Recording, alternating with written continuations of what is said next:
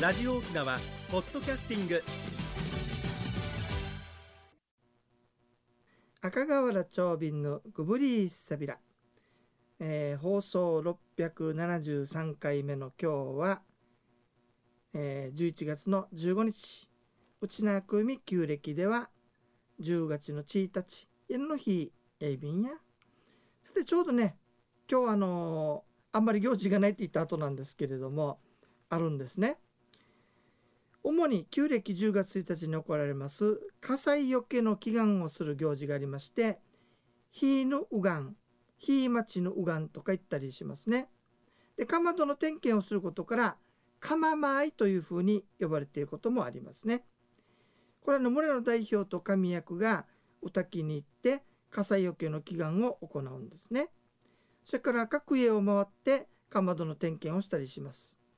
戦前までは青年たちがですね夜あのちょんちょんって叩くあの標識これを打ちながら「ひいまちゆたしくでびる」「ひいまち寛容しみそうりよ」「朝夕ひいまち」えー「海ちみらしみそうりよ」「うまちうさぎやびいしがちじだやびんどうされなど整えて村を回るそうです。全部言うわけじゃなくて地域地域によって違うんですけれどもね。要は一つにまとめちゃうと火の用心と言ってるわけなんですよね。でこの中でね「うまちうさぎやびし」とかとか「ひいまち」とか「待つ」という言葉が出てくるんですよね。実はこれ昔はねこの火ファイヤーに対する恐れとか神聖なことからこの火って直接言うことをはばかって火を待つと呼びましてね待ちね内縄口で尊敬語をつけてうまちと呼んだそうですね。昔は松明を灯していたことから松という表現をしたわけなんですよね。またね火というのは火玉これをね、えー通じますのでこれが火を起こす火災を起こすと考えまして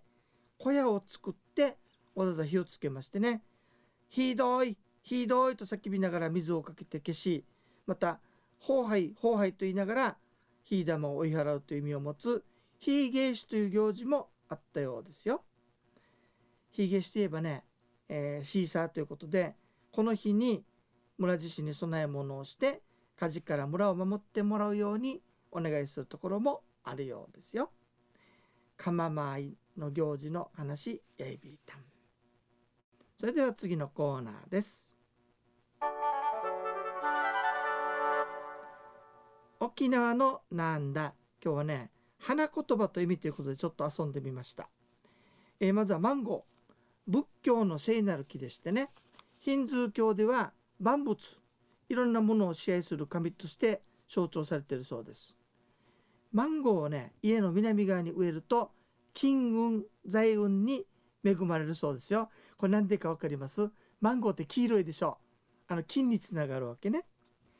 仏教美術で聖なるものとしても知られているそうですよ。次はサトウキビ。サトウキビ花言葉あるんですよね。なんと平和だそうです。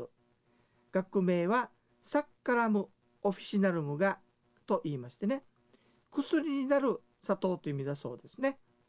厳しい土地でも育ち環境面では条件の悪い土地でも育ちすりかすまた歯をね戻して土地を豊かにするという意味があるそうですね。それからねうちなでよく見られるクバ。実は古代天皇制の時代に松茸梅よりも神聖された植物でしてね。苦行こう上級の貴族ですがそういった人たちに有されたビローゲの車といってねその屋根にも使われていたそうです。うちなでは神木ですよね。天に向かってまっすぐ伸びていくから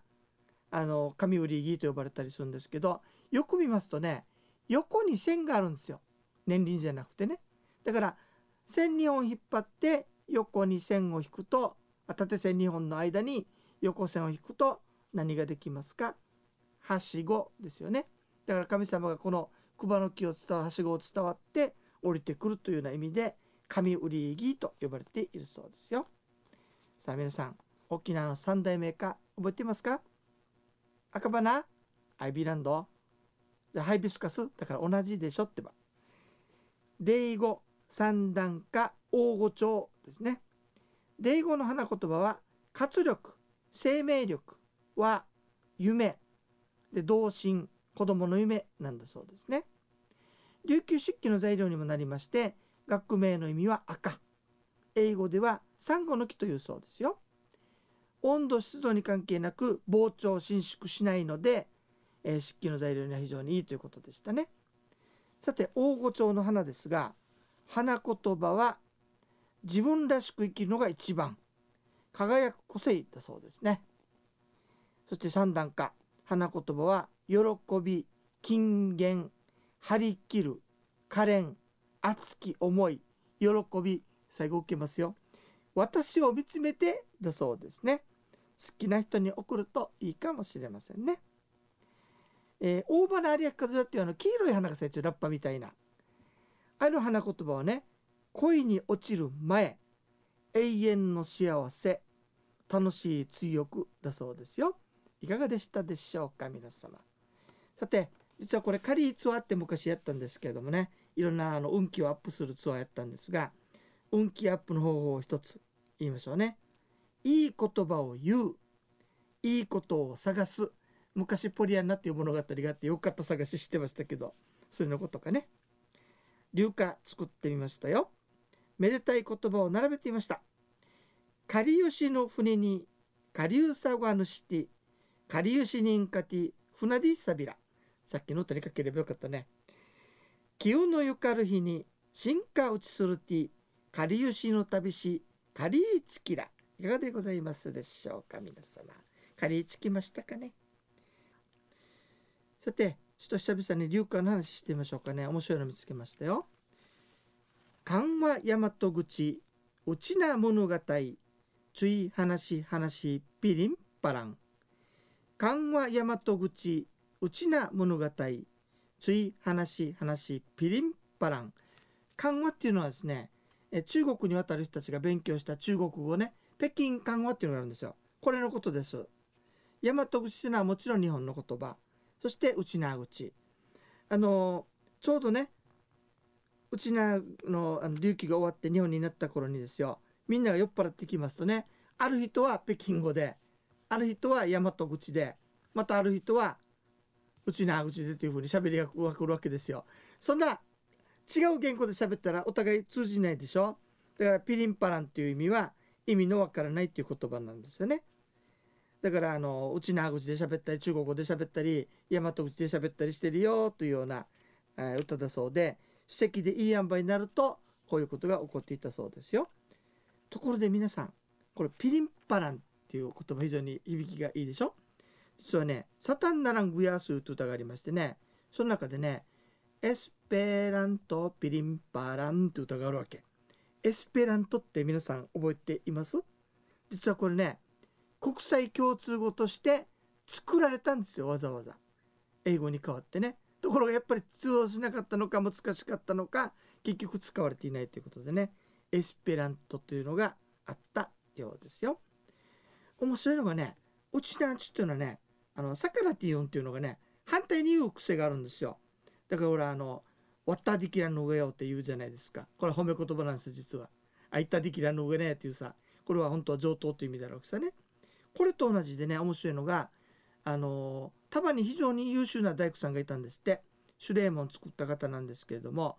あの道具ばっかり磨いてねなかなか仕事しないわけ。それで王府の役人が「お前仕事しないんだったらもう帰れ」って怒ったわけですよ。そしたら分かりましたと。いうことでね。あのくさびをね磨いて作ってやったものをこう束ねましてね。これを沈めるわけですよ水に。出したこれを持ってみてくださいと。水が染みてるかどうか確かめてくださいというわけです。役人を不審に思いながらもその通りにしたわけですよ。そしたら翌日あげてみたらねターバージェイクが作ったくさびはどこも水漏れしていない非常にきちっとはまったわけなんです。そこであこれは大変素晴らしい人材だなということで呼び戻して再び、えー、大工作業をさせたというお話なんですよ。だから非常に優秀な大工さんなんですけれども面白いことにターバジェイクというと下手くその大工のことを今沖縄で言うんですよね。なんでこうやってひっくり返して言うのかなっていうのが非常に疑問でありますね。さて昼夜あったねあの国吉さんのメンソーラングと何話しようかなと思ったりしてるわけなんですけども最近思ってるのがねあのうちにあの歌っていろんなのがあるんですけど面白いのがあるんですよね。あの組踊りでさ出てくる時に「わんや中串く若町どやゆる」みたいな自己紹介するでしょ。だから自己紹介の歌ってないかねと思ったらね。ちょっとやっぱあるんですよね。ちょっと真似てみてからさ長瓶も作ってみようかなってちょっとパクリで言うとね「生まれすいやとんじゅもい。流炭をとていいじまやい」なんのこっちゃ。こんな感じで作ってからさ歌ってもいいかねと思ったりするわけですよ。実は鳥堀生まれなんあ鳥堀じゃない。あの遠野倉でしたね。グブリーサビタ遠野倉生まれなんですよね。であのだからすぐ近くに竜炭があったんでねあの思い出があるかないか分かりませんが40年以上チブがあれ住んでたからチブが住んじ40年とかねこんな感じでねあの自己紹介の歌って面白いなと思ってるんですよね非常にね。えー、ゆむ山のユンタクするうちね時間のちょい便今日はね国吉さんがお休みですので健康のコーナーありませんでしたけれども、え、皆さん健康には気をつけてくださいねあったに寒くなってきてるからちょっと心配であるんですけどおそらく10月なちごだからもう1回ぐらい暑さが来るんじゃないかなと思っていますのでねそこら辺も気をつけてくださいよあと長便ツアーですがあのー、国のね GoTo とかそういったものがあってバスの援助がありましたのでね12月はなんと2本出ます。また1月にも2本出ます。あの決まりましたらすぐね、えー、ラジオで報告しますので、その時はぜひあの参加されてくださいね。22名限定となっておりますので、早い者勝ちですよ。それと、補助が出るから相当安くなりますからね。この機会にぜひ、あの若い方々もね、参加してもらったらなと思っております。マッチョイビンドッサイ。番組のご案内や赤瓦長瓶やいびいた。ではまた来週までごぶりーさびら。